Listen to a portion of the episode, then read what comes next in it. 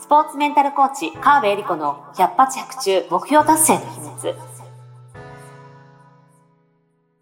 この番組は、オリンピック選手のメンタルコーチ、川辺恵里子が、スポーツだけではなく、ビジネスにも教育にも共通するメンタルの整え方について、あなたからの質問にお答えしながらお届けする番組です。ジュニア選手、トップアスリート、営業マン、企業経営者の目標達成までをサポートする、ハルアス株式会社の提供でお送りします。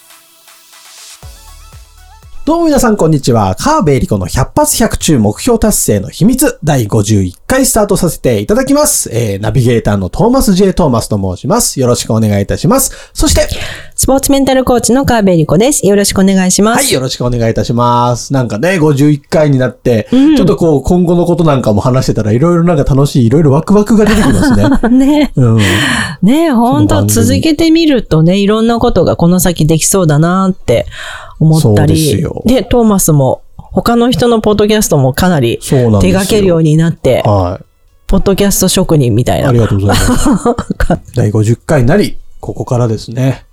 どんな番組になっていくのか、楽しみですね。ねそう、だから、こんなこと聞きたいとか、うん、こんなことやってもらいたいっていうことがあったら、うん、ぜひ公式 LINE の方からね、ご要望とかも送ってもらえると嬉しいですね。ねあの、概要欄に、あの、LINE、うん、エリリンの LINE 公式アカウントの URL が載ってますので、そこから友達登録ポチッとしていただいて、はい。えー、ぜひとも、まず友達になるところからですね。そうですね。ねはい。で、そこから何かあったら相談する。その一つのポチッと押すところから目標達成は始まってるんだよっていう話を先週しましたね。そう、そうなんです。いや、先週。簡単なことから。簡単なことから。まず、ぜひやってほしいですね。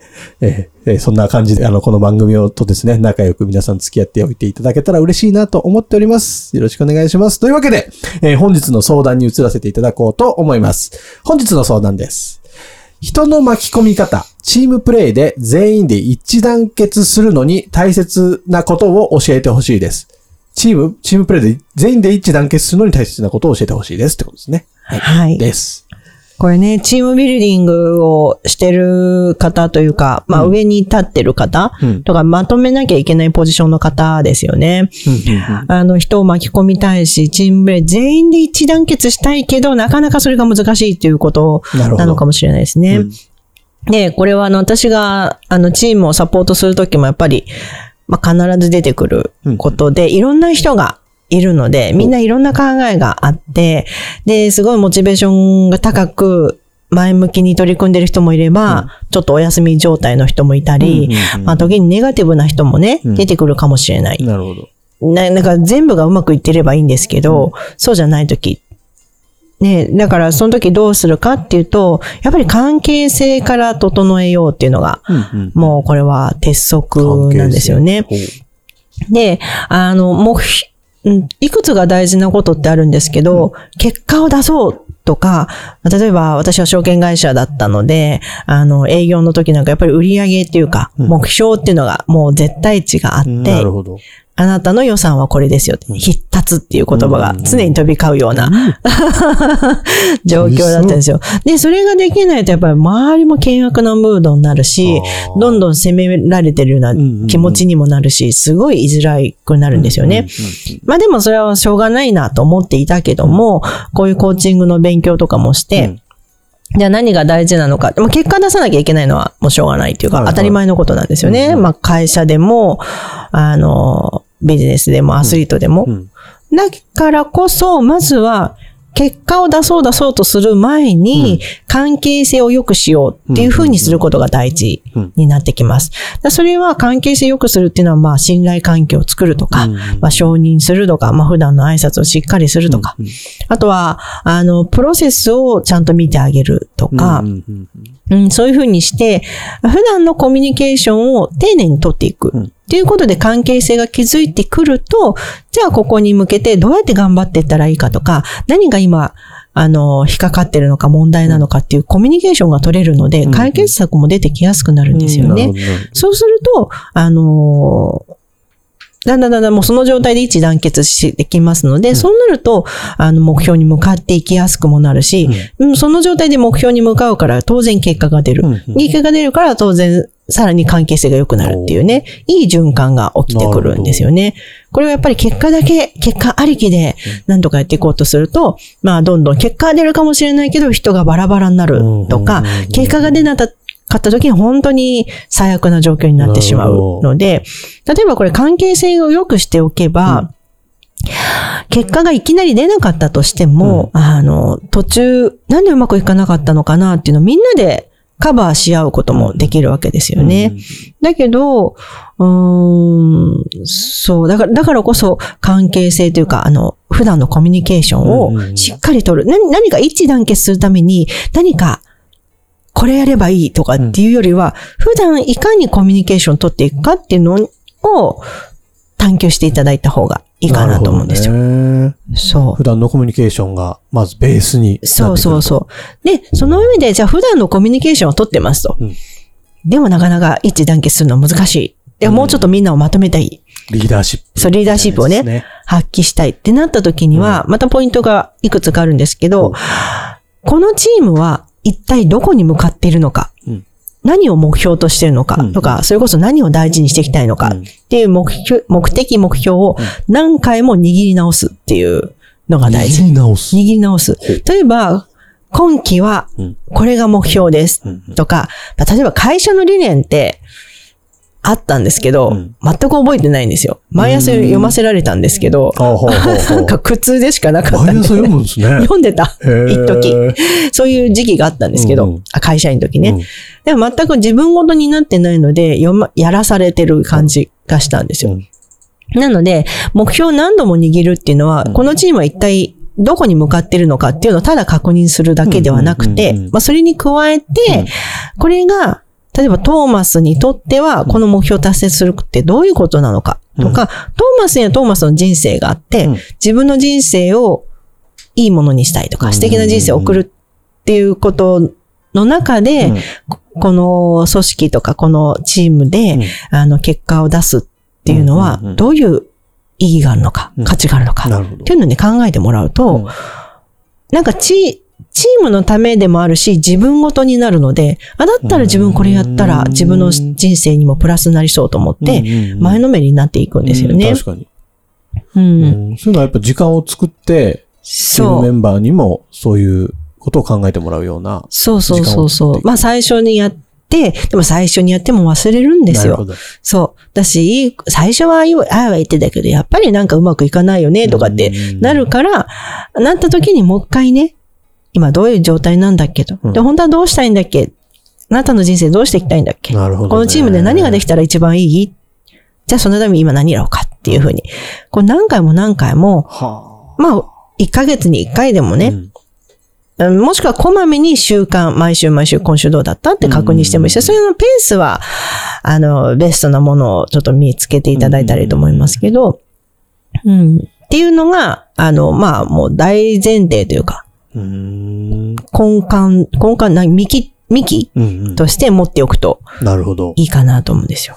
リーダー、大変ですね。そう、大変なんです。なんか同じ、この間も言ったじゃんとか思いながらもそれをやっていかなきゃいけないんそうそうそうそうそう、はい、でね、そう、この間も言ったじゃんなんだけど、うん、あの、ああ、いい、この人はほん、その時に、ああ、ダメだな、とかって思うっていうよりは、うん、あ、今この人、本当はできる人だし、うん、本当は理解して動ける人なんだけど、どね、今は分かってないだけだなと思って、うん、もう一回言うみたいな。なるほど。そういう、そもそもできてない人じゃなくて、そもそもできてる人だっていう前提で関わっていくと、いつか伝わるっていうね、承認し続けるんですね。で、もう一つ、あの、まあ、大変、大変っちゃ大変なんだけど、あの、もう一つね、あの、簡単な方法があって、うんリアクションをぜひ大事そう、大事にしてもらいたいです。これね、さっき言ったのはすごい、もっとベースとなる見えないところ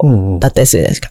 そうじゃなくて、普段のコミュニケーションの中でリアクションを、あの、ちゃんと取るっていうのが、そうそうそう。すごい表面的かもしれないんですけど、もうおはようって言ってくれたら、おはようってちゃんと返すとか、お、いいねってこうなんか一言言ってみるとか、ほー、さすがだねって、なんかその、さすがですねの前にこうなんか簡単詞をつけるっていうおーおーいいね、いいね、いいね、みたいな。とか拍手するとかねうん。なんか、喜んでくれてるとか。しかもそれも結果に対してというよりはプロセス。うんあ、普段からね、ちゃんとトーマスこんなに素敵なね、立派なマイク用意してくれて、本当にありがとう、本当に助かってるございます気分いいですね。そうそうそう。気分いい。も う本当にね、立派なマイクを用意してくださって。まあ、そのおかげで本当ね、ラジオ収録全く緊張せずに済んだんだよね。っていうと、なんかちょっとグッと上がったりするじゃないですか。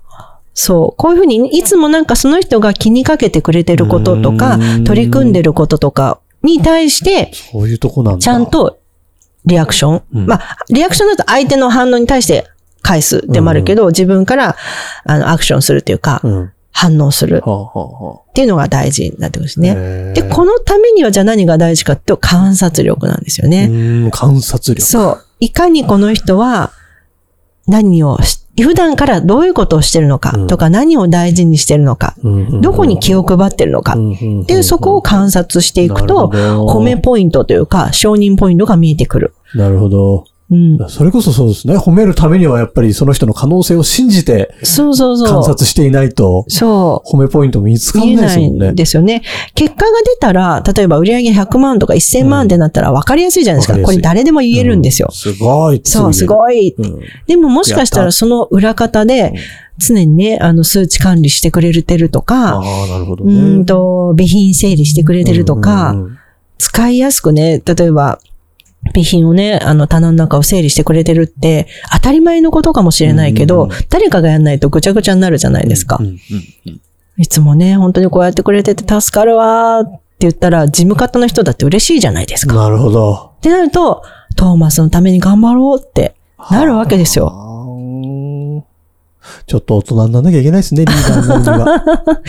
リーダーになるには何かこう、すごい引っ張っていかなきゃっていう、まあそういうリーダーシップもあるんだけども、なんか、前に立ってガンガン行くっていうリーダーシップじゃん、リーダーシップが取れないから、自分はちょっとリーダー向けじゃないっていうふうに悩まれる方いらっしゃるんですが、そういう方って意外ときめ細やかにいろんな人を観察してたりするんですよね。うんうんうんでそういう観察力を生かしたリーダーシップを取っていくとか、それがでも結構一致団結するのには、かなり効果的。でもなんか自分から発信するの苦手でもリアクションなら取れますもんね。そうなんです。そうなんです。なるほどね。うん、なんか誰かが何かしたら、おー、いいね、いいねって言うだけで、なんかトーマスにこれ言ったら喜んでもらえるかもとか、そう、これやったらなんかみんなが喜んでくれるかもっていうのが、これが一人一人がやってたら、うん確かに。それは一致団結もするし、結果もついてきますよ確かにね。いいチームになりそうですね。うん。へえ。そう考えると、まあ、ちょっとやれるのかなっていう気もそうなんです。そんなにね、うん大きなことじゃないんですね。あんまりこう、あれですね、じゃあ、その、チームメンバーに舌打ちししちゃうような気持ちでいっちゃいけないだけ、ちょっと気気をつけなきゃいけないですね。そうですね。で、ついもし、舌打ちをしたくなる時があったとしたら、うんそれは丁寧にお伝えしたらいい。あなるほど。舌打ちっていう表現は、ちょっと控えて、なるほど。今さ、ちょっと思わず舌打ちしたくなっちゃうような気分だったんだけど、うんちょっと大切なことだから、トーマスに、だからこそ言いたいんだけど、ちょっと言ってもいいって。なるほど。そういう一言があればそう。伝えてもいいそうそうそう。前段で、あ、今これなんか言われるんだなってことが分かれば、あ、分かりましたって聞くじゃないですか。うんだから、ベースの信頼関係があっての話です。よ普段からコミュニケーション取ってんだけど、なんかちょっと、何かしでかした。うん。で、思わず、チって言いたくなる。うん。なったよっていうことを言っていいんです。なるほど。だから、あで、あの、あなただから言うねって言うと、ちょっと特別感あるじゃないですか。確かに。あ、私のために言ってくれてるっていうね。あの、感情的になんかこう、言うっていうんじゃなくて、大切なことをちゃんと言ってくれてるんだっていうのは人は受け取るわけですすよね。なるほど。やっぱコミュニケーションですね。そうなんです。何事もね。でこれも普段から、あ、今日もありがとうとか、うん。なんかそういうふうに言ってるからこそ、指摘があっても、うん。あ、いつもちゃんと見てくれてるからこそ、うんだから気づいてくれたんですね。ありがとうございます。って逆に感謝される。なるほど。いやー、素晴らしい。今日も勉強になった、すごく。いいお話ですね。目標達成していくためには、やっぱチームを動かすってこともすごく大事だし、です。そのためにはやっぱリーダーシップだったり、そういう承認をして、えーコミュそニケーション、ベースのコミュニケーションをしっかり作っていくことが大事になってきますからう。ね。そう。そして大事なのは、リーダーだってうん人間なので、うんうんそれちっていうね、下打ちしたくなっちゃう時とか、うん落ち込む時とかうまくいかないことあるじゃないですかあり。ますよ。でもそれを、あの、隠す、隠さなきゃいけない場面もあるかもしれないけど、うんきちんと伝わるには、どうしたらいいかを考えたらいいだけなんですよ。別に感情を落としちゃいけないわけじゃないし、落ち込んじゃいけないわけではない。自分の中に溜め込んでもね、いいことないですからね。そう、その表現をどうしたらいいかを考えるっていうだけ。わかりました。ちょっと考えて頑張ってみたいと思います。はい。トーマスの質問じゃないけど、すごく響きました。というわけで、えー、カーベリコの100発100中目標達成の秘密第51回、ここで締めさせていただきます。エリリンありがとうございましたあり。がとうございました。